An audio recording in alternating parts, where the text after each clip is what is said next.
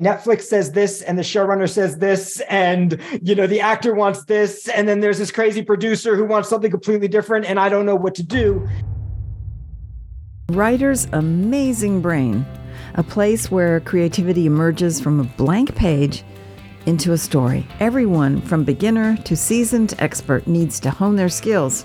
And Jacob Krueger, founder of Jacob Krueger Studio and host of the popular Write Your Screenplay podcast, is here with us to unpack the secrets of successful writing.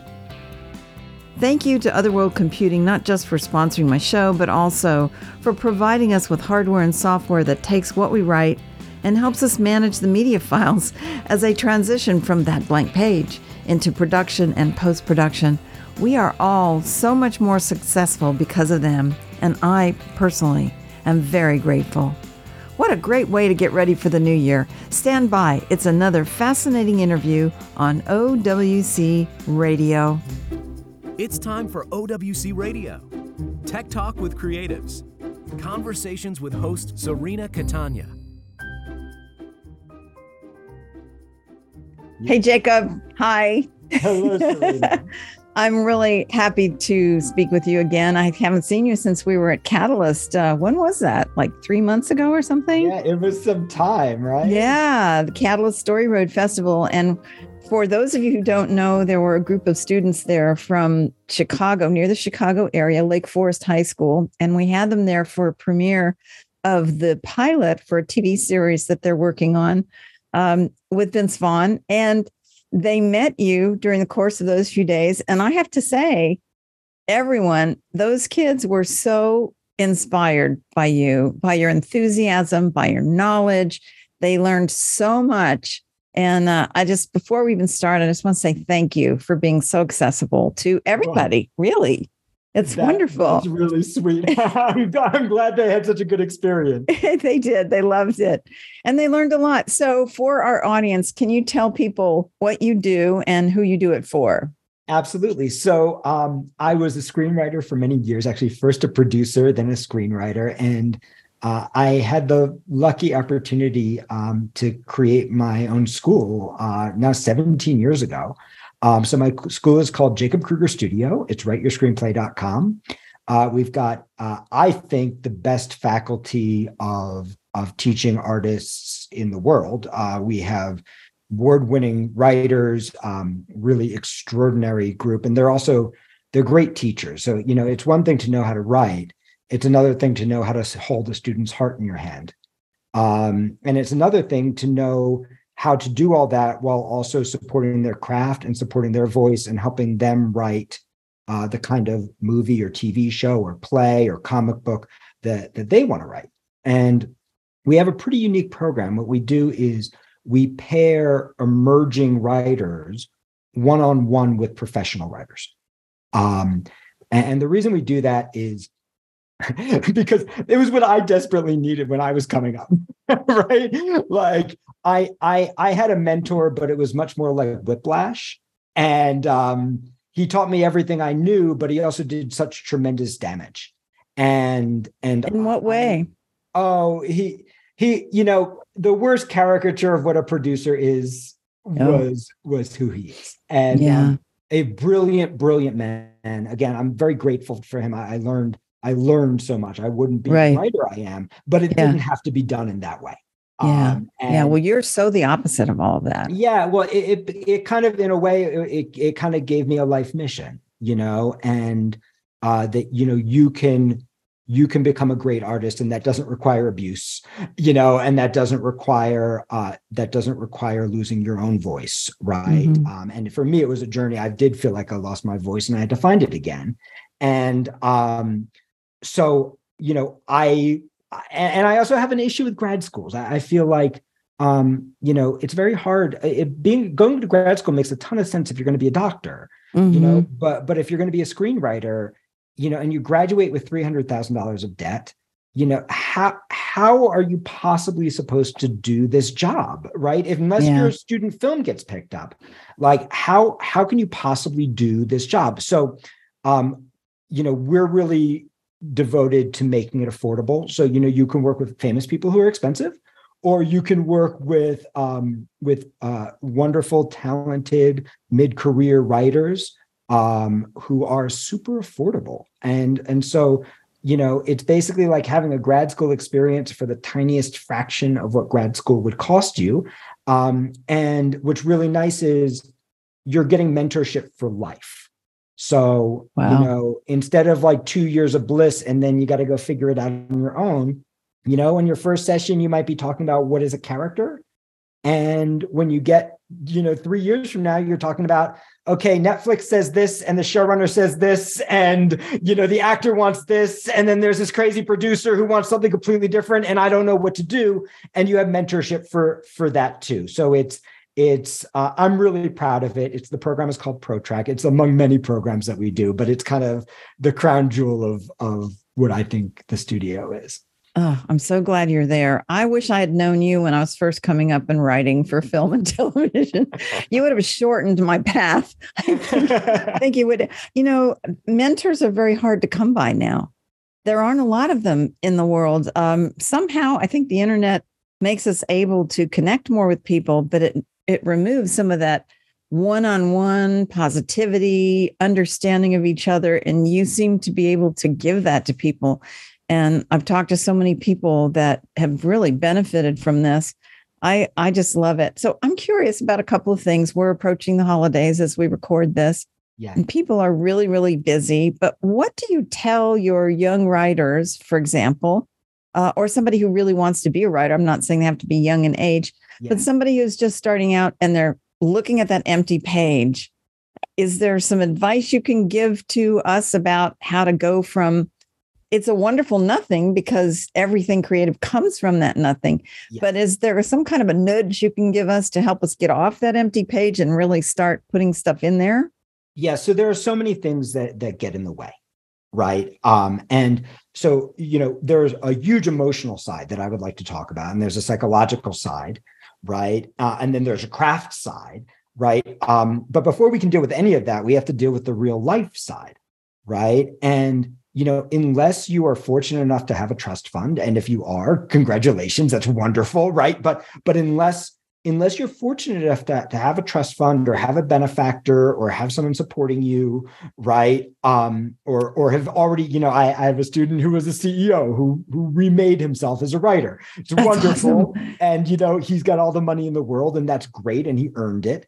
Um, but if you're not in that situation you know most of us have to work right? And, and so it becomes a question of you know if your work, if you feel like your work is serving your art, you're much more likely to be a happy person than if you feel like your your work is crowding out your art right mm-hmm. you know if you're an artist and the chances are if you're listening to this podcast you are an artist right and that right. that is you know we're artists even when we're not creating right there uh, a person who is an artist has a profound need that that some people don't have. Not everybody has that need. And honestly, if you don't have that need, go find something way easier to do. Yeah, um, exactly. But those of us who have that need, right? That that need is profound and it's not negotiable, right? And and if we if we don't fulfill that need, then we can't fully be ourselves right? And that's going to affect every other aspect of our relationships. Our it's going to affect our job satisfaction. It's going to affect the way we show up for our friends the way we show up for our families right? Um and so that said you know most writers kind of dream like okay one day i'll quit my day job and then i'm going to have this perfect life and I, all i'm going to do is write and it's going to be so great. Um but the truth is if you haven't built the foundation there right? That day, even if you're brave enough and you finally do it and you quit your day job, I can tell you that the day I quit my day job, because I just sold my first script and I, I, had success so young, I was so lucky, you know, I was not ready, you know, yeah. and um, and because I didn't have the practice built up. And, you know, suddenly having 24 hours every day where you can be writing is actually overwhelming so mm-hmm. I like to think I like to use a simple metaphor, right? Which is if you uh, if you're in the desert, which is how a lot of writers feel, a lot of artists feel, they're kind of in a desert, like I don't have any time, I don't have any time to, it's impossible. to write. You're in the desert, and suddenly you send down 10,000 gallons or 100,000 gallons of water, right? You don't get a river. What you get is a flash flood, and then it does a bunch of destruction, and then it just disappears. And it's right. like it never happened. Um, but if you can start a slow trickle, right? And you just keep that trickle running, eventually you're going to get a little rivulet, and eventually that little rivulet is going to turn into a brook. And eventually you can build a mighty river. You can build the ground Grand Canyon that way. And so the question is not how do I find enough time to write? Because you're never going to feel like you have enough time to write, just like you're never going to feel like you have enough time to have a child, to have a dog, to, right? To anything that matters, there's never actually enough time for. it. The real question is, how do you get that little rivulet started? And, and mm-hmm. so for me, I'm I'm very busy, and you know I have a bad habit of going you know everything i teach about writer's block comes from my own experiences battling it right? And so uh i know you know i can work a 14 hour day and then i can convince myself i don't have any time to write. Um so my little trick is seven minutes. I owe myself seven minutes of nonstop writing. Um and it doesn't have to be good. Uh, I have a class called Write Your Screenplay where I really break this out and really mm-hmm structure of it. But the simple answer is like, I have to show up for seven minutes and not even every day, even God rested. I don't have to show up every day, but I have to show up on scheduled days, on specific days. I have to show up for seven minutes. I have to write nonstop for seven minutes. If I've written nonstop, even if it's awful, it might be the worst scene ever. That's great. Now I have a terrible scene to edit the next day right? I already have my my writing assignment for the next day and it's easy to make something terrible a little bit better the next day. So uh, when i get to the end of my seven minutes i'm allowed to close my laptop um, especially wow. if it's a bad writing day. And sometimes you know you don't have any control. Sometimes they're horrible. You you want to die rather than write. And yeah. so w- when, when i'm having one of those days no problem.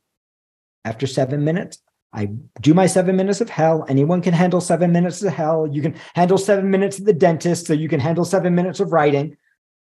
At the end of my seven minutes, I can close my laptop and I I'm going to do something to celebrate it, right? I might I might you know text a friend, you know, I did my pages today. I might do a little dance. I might check it off on my calendar on my Asana. Um, I want to celebrate it. There's the science behind this. Uh, you, when you celebrate a success, you actually get a dopamine release uh, that makes absolutely. Um, and so uh, seven minutes, I can stop. But often, what happens is the hardest part is getting the engine started. So often I'll write for seven minutes and suddenly it's four in the morning. And I'm like, how did that happen? Mm-hmm. Right. And that doesn't mean I'm not showing up tired the next day. Right. I am showing up tired the next day, but I'm showing up tired for the parts of my work that I love. I love my business. I love my school, but I'm going to show up tired for my staff meeting, right? Because I know that's better than me not doing my writing and not being an artist.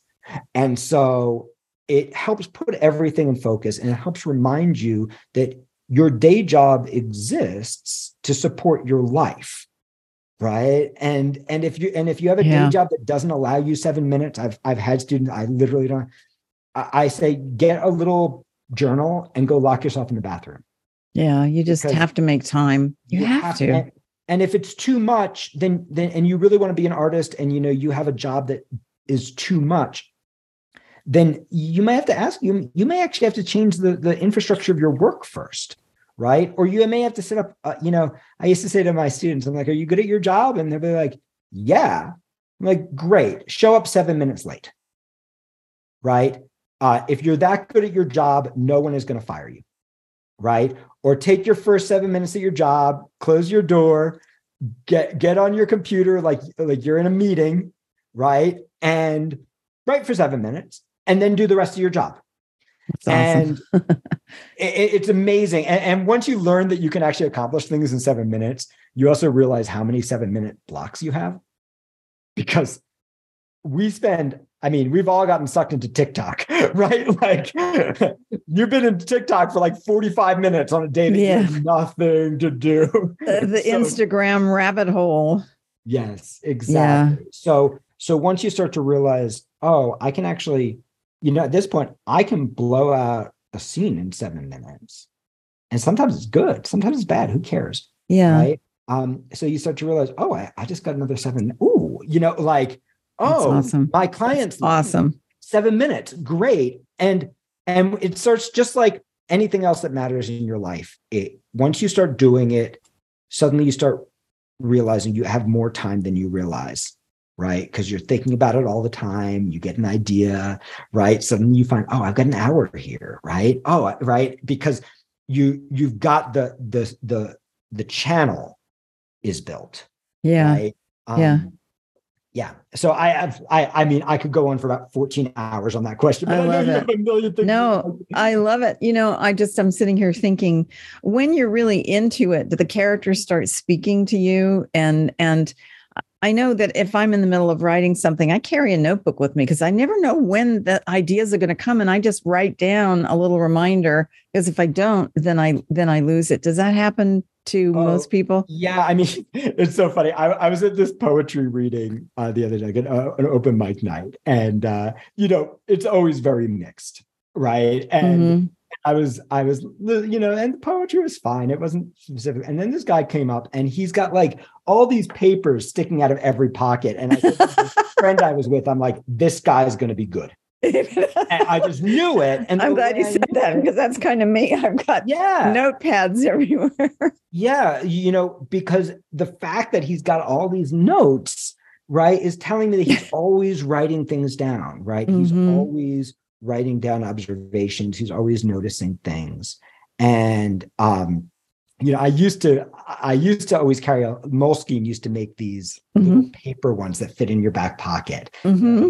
Always carry around. Now I've got my my iPhone. So life is life is easier than it's ever been. But I still can't. I really can't. I'm more creative on the Moleskine, the small yeah. Moleskine, than I am on the iPhone. For some reason, yes. I don't know. I use the iPhone when I have to, but the mole, I still carry Moleskine around because yeah, I also write with fountain pen with your with your pen. Yeah, uh, yeah. Writing on an iPad is different than writing. In yeah, there's no yeah.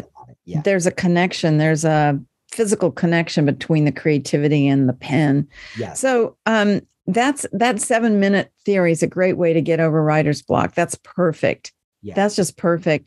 You know, one of the things that uh, that um, everyone who met you during Catalyst, and I want to thank Philip Gilpin for introducing us to begin with. Thank you. He's such an amazing human being. Yes, if you he really is. Gilpin, and you don't know Catalyst, and you write television, you need to get involved with that organization. Um, yeah, he's he's one of the you know there are a lot of sharks in these waters but but he is he is one of the people who really is a champion for writers and for yeah. and it's a tremendous festival. Yeah and he really understands the business side of it too you know? Yeah. Um so one of the things that everybody who met you that i was around was so excited about your class on how to write a beat sheet yeah. So, so, can you talk about that? And I wasn't able to be there because I had another meeting. I'm so upset because I really wanted to see it. Yeah. They loved so, it the, so this the the lecture I gave there was was about TV Bible writing, right, and how to write a a Bible for. Okay, there you go. So it was about TV and, Bibles, not the yeah. beat sheet. Yes, okay, although sorry. I do have another lecture on beat sheets, right? Okay. So, um, so uh, in fact, if you go to my website, uh, you can download that one for free. Writeyourscreenplay.com. Right on the homepage, there's a lecture called "The Myth of Three Act Structure."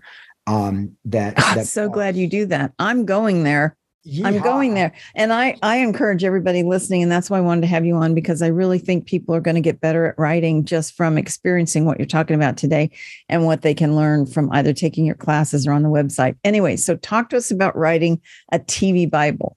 So, so a, a TV Bible, um, and again, the, the lecture I gave there was two hours to a packed house. So I'm going to try to do the fast the fast version. Yeah, give us the overview and then hopefully we'll go and actually take the class. So so here's where you want to start, right?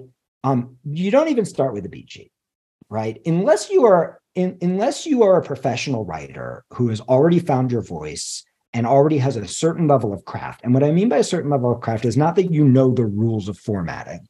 What I mean is that you've done your 10,000 hours and the the the gap between the conscious mind and the subconscious mind when it comes to structure or formatting has narrowed, right? Meaning that you are intuitively able to build structure.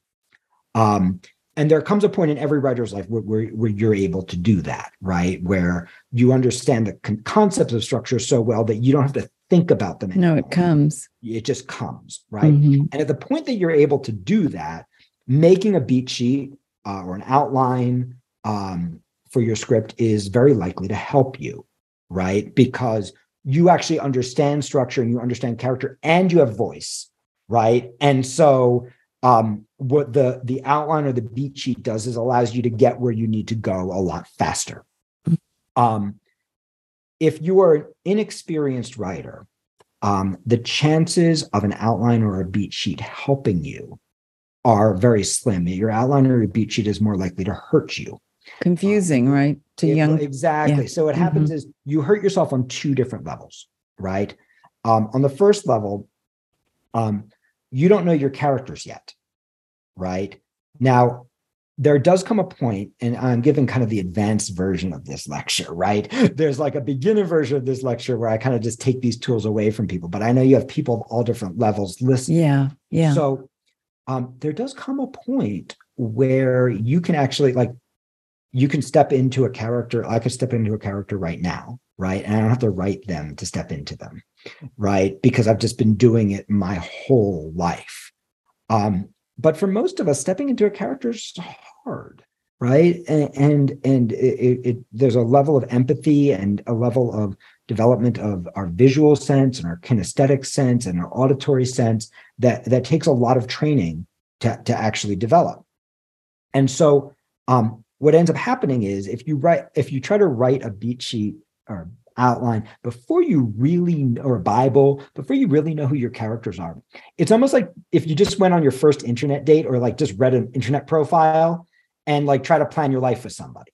Yeah. Right? Doesn't you, work. you don't know them yet. And no. what you're really doing is you're really planning a life based on some cliches you've seen in movies that you don't even remember from your childhood or from disney or from fairy tales right you're you're you're spinning cliche not on purpose you're spinning you're spinning cliche because you you simply you've read an internet dating profile you don't actually know the person right whereas like take your mom stick her in a western you know exactly what she's going to do. Stick her in a sci-fi. You know exact. Stick her in a horror movie. You oh my god, exactly. you don't know my mother. It's hilarious to even think that.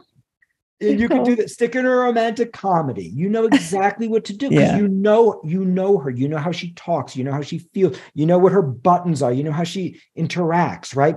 And so, what ends up happening is people end up building these outlines that are based on concepts of characters, mm-hmm. right? But unless you have a tremendous amount of experience, your concepts are probably cliches derived from other movies you've seen, right? And then most early career writers are not particularly good at structure because it just takes a lot of time. So then you're building a structure that's based on a lack of understanding of structure, right? And so it's like building a house without a blueprint. You think you're making a blueprint, but you know, your architect doesn't really know math yet, right? And so yeah. so what what happens is uh, you end up with this very kind of wonky structure, right? Which is you know, even when professional writers make outlines, they're always wrong, right? you, you make an outline and you realize, you know, oh, at some point the characters are going to do something different than what I planned. But when you're experienced, you it's much easier to go with the characters. Right. Um, right. When you're inexperienced, you you start going, well, I just had this amazing thing come to me, but how will I ever get there that I need to go? And so what ends up happening is writers then end up canceling out the good ideas right, that come in the process of writing because they're so busy trying to hit the beats of the outline because they just don't have the craft yet to actually be able to to handle the subconscious and the conscious part of writing at the same time. Yeah, you know what I've noticed over the years, and I don't know how this happens, but when I'm writing for a client, I don't pay attention to the structure. And then when I go back just to check it, it's amazing how somehow the rhythm is there. It, yes. and it, and so I think that under your guidance and and with some some nudging, I think people can can get there. You know. Yes. And and, yeah, go ahead. well, you're going to get a clock from your client. If you're writing for TV, they're going to give you the clock, so you have to know exactly how much time you have for for each Yes. act and the intro and all that stuff. So- Exactly right. So, so what, what we try to do, um, so in my re- write your screenplay class, you know, I, I try to boil down all of structure to 13 elements, right? Um, and the idea of that it's like the opposite of like a lot of the books that are like this thick, right? What I'm trying to say is like you can't keep 480 ideas in your head at, at one time. Mm-mm. The truth is, you can't even keep 13 ideas in your head at one time. Um, but but I teach them in an order where if you practice this one first and get really good at it, then it becomes intuitive, right? And then Right. you can move on to the second one. And then by the time you've done all 13, you actually understand structure, right? Um, and for the first couple of years of your writing, you might have to go, okay, now back to one, okay, now to two, now to three, right? By the time you've done all 13, you understand structure. And by the time you've done it enough, eventually you start to get, like you're talking about, in the zone faster, Mhm. where you're not thinking because you've done it this way so many times and it, it just kind of comes out. Mhm. And so um, the last piece that I wanted to talk about in relation to that last question is so let's say, let's say, you know, you phone a friend, right? You you you need to make your outline, so you work with a professional writer, you know, and let's pretend they're brilliant. And a lot of the people people hire are not brilliant. A lot of people people hire are coverage readers who are lovely and well intentioned, but they're writing coverage for like 20 bucks, 50 bucks, right? It's insane. and they've never written anything themselves. or never sold anything themselves. right Like, right that that that part of the business has always just blown my mind because they that's how you enter into these companies you become somebody who does coverage at home for Yeah. a few bucks and i think so i've got somebody who's never produced anything never directed anything never written anything reading my screenplay yes. it's And- crazy system And guaranteed, if you take their notes, you will destroy your script. probably Guaranteed. Because what, what I mean, not because they're bad, because they're inexperienced. Right. And so what they tend to do, and they don't have time, even let's say, let's say you got somebody amazing, right? Let's say you got a genius, right? You get the next Quentin Tarantino is reading your script because you got lucky. Um, they're only getting paid at the most 50 bucks, probably less. So you have to think about like how long would it write, take you to write a log line, a summary, a commentary, and read a script? And You realize that would be like 32 cents an hour. Right. Yeah. So so even if you get a genius, they are rushing, they are racing. And you know, part of the reason, you know, what we do in the studio is all interactive. Right. Mhm. And the reason for that, we do it all online and it's all interactive because when there's a problem in a script, usually the reason there's a problem is that the writer has an intention that is not yet landing for the reader right? So there's there's something they're trying to do that's not working yet. That doesn't mean it's bad. It, it just means that that that the, there's still a gap between what's in their head and what's on the page that they might not be aware of because of lack of experience or lack of craft or just being too close to it. Um, and so what happens is you know when you read a script if it's not working that there's something missing. So what happens is coverage readers try to guess what ha- happens to happen to fix it right? But they're guessing based on something that's missing. Yeah. Right? Whereas what you really need to do and this is you've been a producer when you sit down at a notes meeting you don't go okay here's what you're going to do. You go okay what are you trying to do here? Right? Like like what talk talk to me. What's the scene about? Right? Mhm. what's the goal here? I love this line i didn't understand this. What do, what do you what, what does this mean? And invariably in the conversation at some point you go oh my god that's brilliant right? Yeah. you realize the brilliant thing that the writer's actually trying to do that's that's just not on the page yet. Yeah. And so what happens is that you get all this prescriptive advice that's based on the best guesses based on a misunderstanding of a skim of a script, right? Um, and and it, it can be really debilitating. And, and so, yeah, don't take notes. Don't take notes from anybody. If it's too good to be true, it is. Right. Well, do you uh, if somebody does have a screenplay that they would like advice on do you do that as well or of course of course. because i would totally trust you guys yes so i we're- would we're very specific in the way that we do it hmm right? Um, I do. I offer script consultations, which is you, we, me or one of my mentors will will read your entire script, and they'll give you feedback. You know, for two hours and break break everything down with you. Right? Not written notes. They're gonna so you can record what they say, but you're gonna sit down and have a conversation that's awesome and they're going to really understand what you're building and they are going to really apply all of their knowledge not to trying to tell you what to do but to, to saying oh i get what you want to do here's how you do that right. Um, but i don't like offering script consultations. I do them because sometimes we work with professional writers you know and and it makes sense if you have a tremendous amount of experience. But invariably what happens is you have your one script consultation and you're so happy students mind blown right? And they go home and they start to write. And the moment you start to write what happens is something changes right you Yeah. come up with an idea that you didn't have before. Hmm and now you don't know how to square it with all those other notes right? And then you're going to end up buying another script consultation and another and another or you're now you're kind of on your own again trying to figure stuff out with you know just a lack of experience um uh, and it, it gets really tough. So what we do again our pro track program you know if you insist on a script consultation sure but i don't like it i prefer let's meet let's have somebody read your whole script hmm and then let's work through the rewrite 10 pages at a time.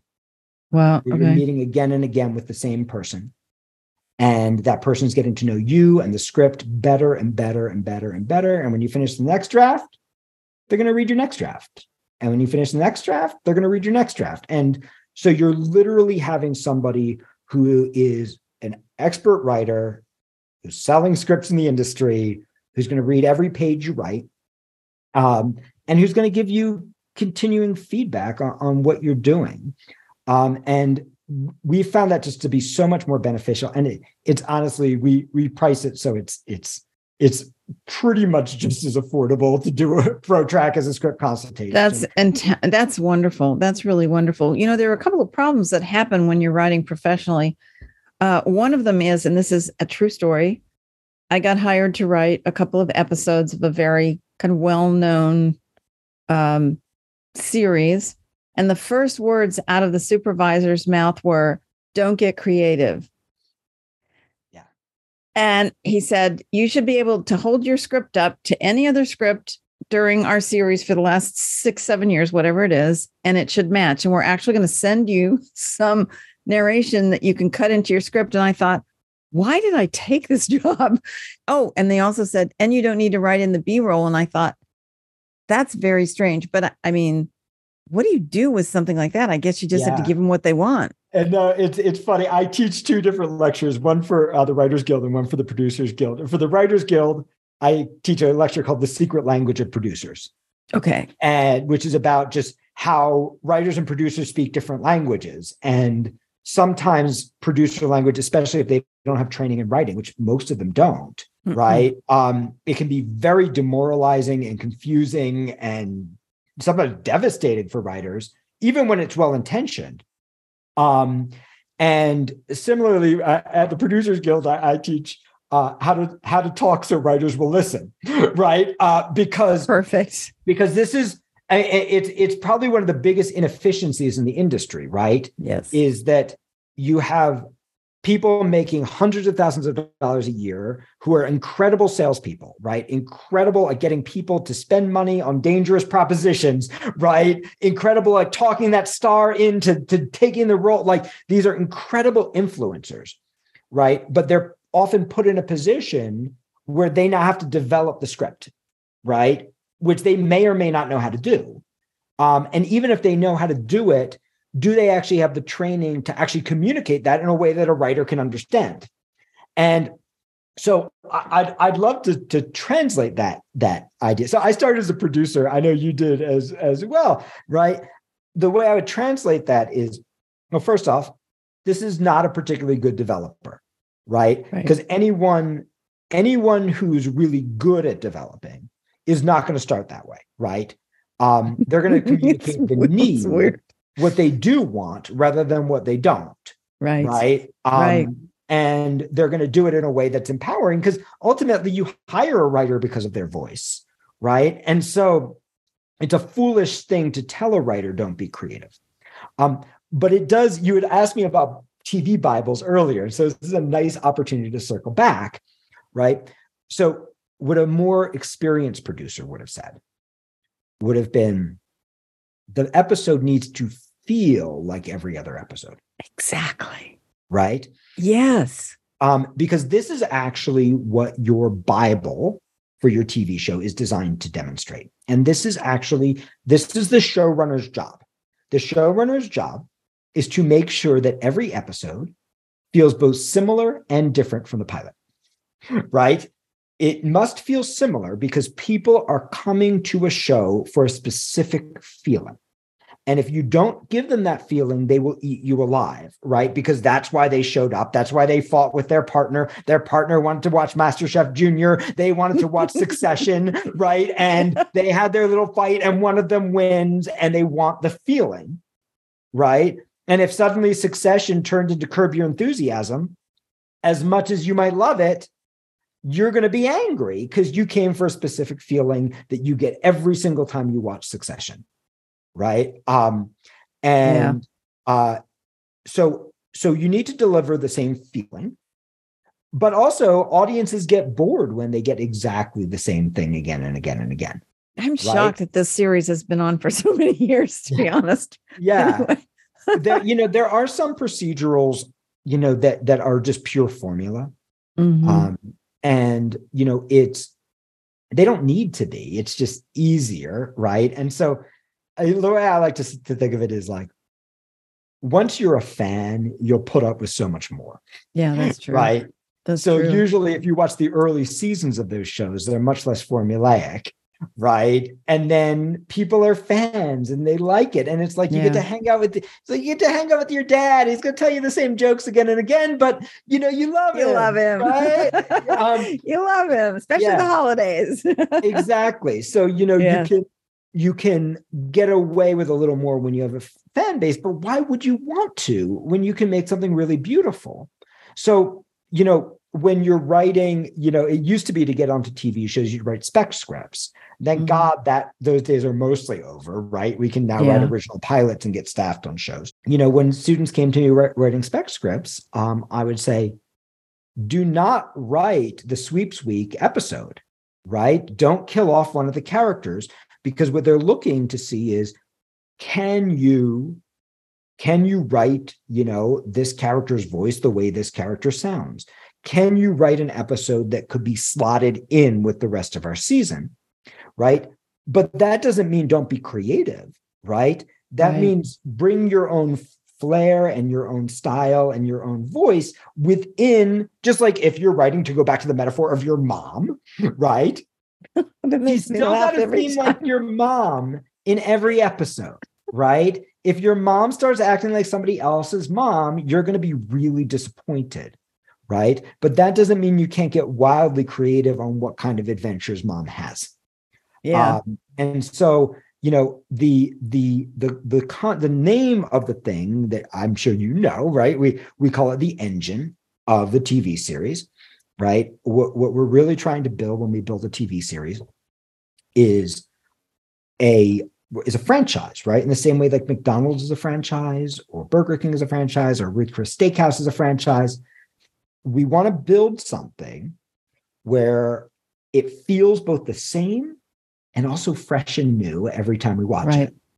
Right. And right. the way like, to do that is by pattern matching specific elements, right? These kinds of things happen in a show right? And, yeah. and that can be as simple as Gilligan's Island, right? Every episode of Gilligan's Island, the professor who would have rescued himself years ago if, if left to his own devices is going to come up with a new brilliant way to save the group using coconuts, right? Right. Um, and everyone is going to collaborate except the Howells, who are going to be living the life of the 1%. um, on the island, again, using coconuts. Um, eventually, Gilligan's going to mess it up. and the professor is going to lose his shit, right? That's what's going to happen every episode. And that's a formula. And that doesn't mean you're not don't you don't need to be creative. You need to be usually creative, right? To figure out how am I going to feel make that feel fresh each time. But it means you can take you don't need the brilliant showrunner. You could take any reasonably intelligent collection of screenwriters, stick them together and go, okay, Joey, I need 700 ways you can get people off an island with coconuts, out of which we're going to pick the 28 that are going to go in this season, right? Because season used to be so long back then, right? Um, yeah. Uh, you know, Denise, we got to figure out how does Gilligan screw it up, right? And you can brainstorm these areas that uh, um, with a lot of creativity, um, and that's inside a very formulaic syndicated show.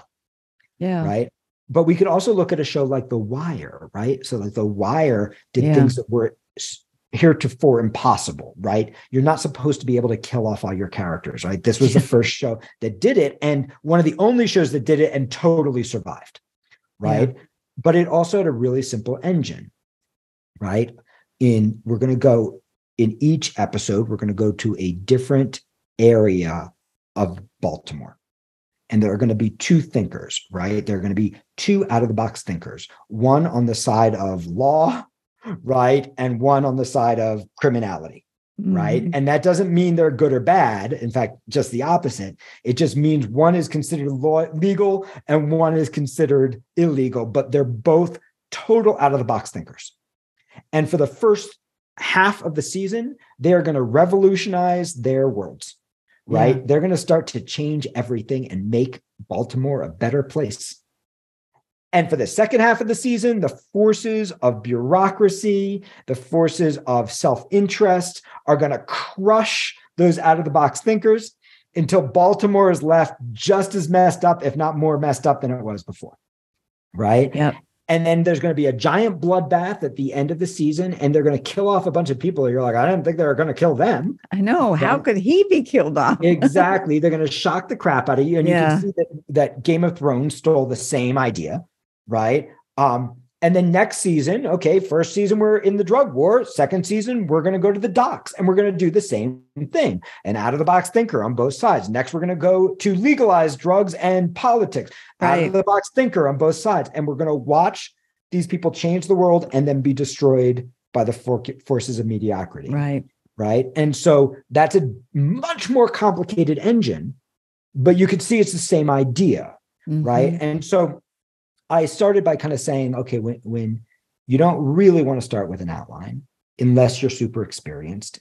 Uh, by the time you're staffed on a TV show, you damn well better be able to write an outline or you're not going to survive, right? But if you're at the beginning of your career, starts with finding your voice, right? And so that starts with learning how to write really great scenes, really great characters, and those and and and those you you don't break in with a formulaic script nobody broke yeah mm-hmm. so many writers that i worked with right and this is the 90s it was easier to break in you know um so many writers i worked with had like the great script that i read as a producer right where i'd be like i go fight for it and i wouldn't be able to get it made and i'd be so upset right and then I would fight for them on every project because I loved them and I was so upset that I couldn't make their beautiful movie, you know? And so you break in with the script that kind of grabs someone and shakes them a little bit. Or the, the script that like I've actually never seen anything exactly like this before. And that doesn't mean you still have to be, you know, it has to have some commercial elements if you're pitching a commercial company, you know. Um, or if you're doing Sundance, right, it better have really interesting characters, right? Um, it's got to have something that that it can be pitched, but it doesn't need to be the one that sells. It doesn't need to be the one that gets made. It needs to be the one that goes, I know I'm an inexperienced writer and you don't know me and I haven't made anyone half a billion dollars yet, but nobody else can give you the script, right? Nobody That's else wonderful. can give you this voice. And so you want to start there. And that starts by learning to be present with your characters and building three very simple and very hard to build skills, which we all think we have, but which we actually don't, right? You yeah. need to learn to really see with your mind's eye, see with such specificity that you see things you didn't expect to see. You need to learn to listen, right? Everybody always asks about like writing great dialogue, right? And they think they're look they're trying to make a great line and all that's going to do is make you sound pretentious. It it's actually a skill of actually learning to hear the voices of the characters that already exist inside of you right? And just listening closely and finding the courage to actually get past your inner censor and capture what you hear on the page. And, and then the the third element is is learning how to actually feel what you experience right? And um, learning how to actually step in to a character and and feel their feelings and then translate that into actions and movements right? Um, and those skills are those are the ones that nobody teaches right? Yes you absolutely not. screenwriting books and they're going to teach you 500 different formulas that that only work if you can do those other things already um, and you know, we were talking about mentorship before, and most people think they need mentorship when they finish their script, right? And, and to me, that's that's the worst. I mean, I, I you do it, you want to help them, but it, the first session always hurts, right? Because you got to tear down so much scaffolding, right? That was just built on a on a on a shaky foundation. Yeah. Um, you know, my favorite time to to start with a writer is when it's like, hey, I have this idea right? Maybe I don't even have this idea. I have this scene, I have this moment, I have this dream, I have this question about the world, right? Like the the earlier you can get somebody in and, and the one of the ways you know if you're working with somebody good is are they telling you what to do? They're not good.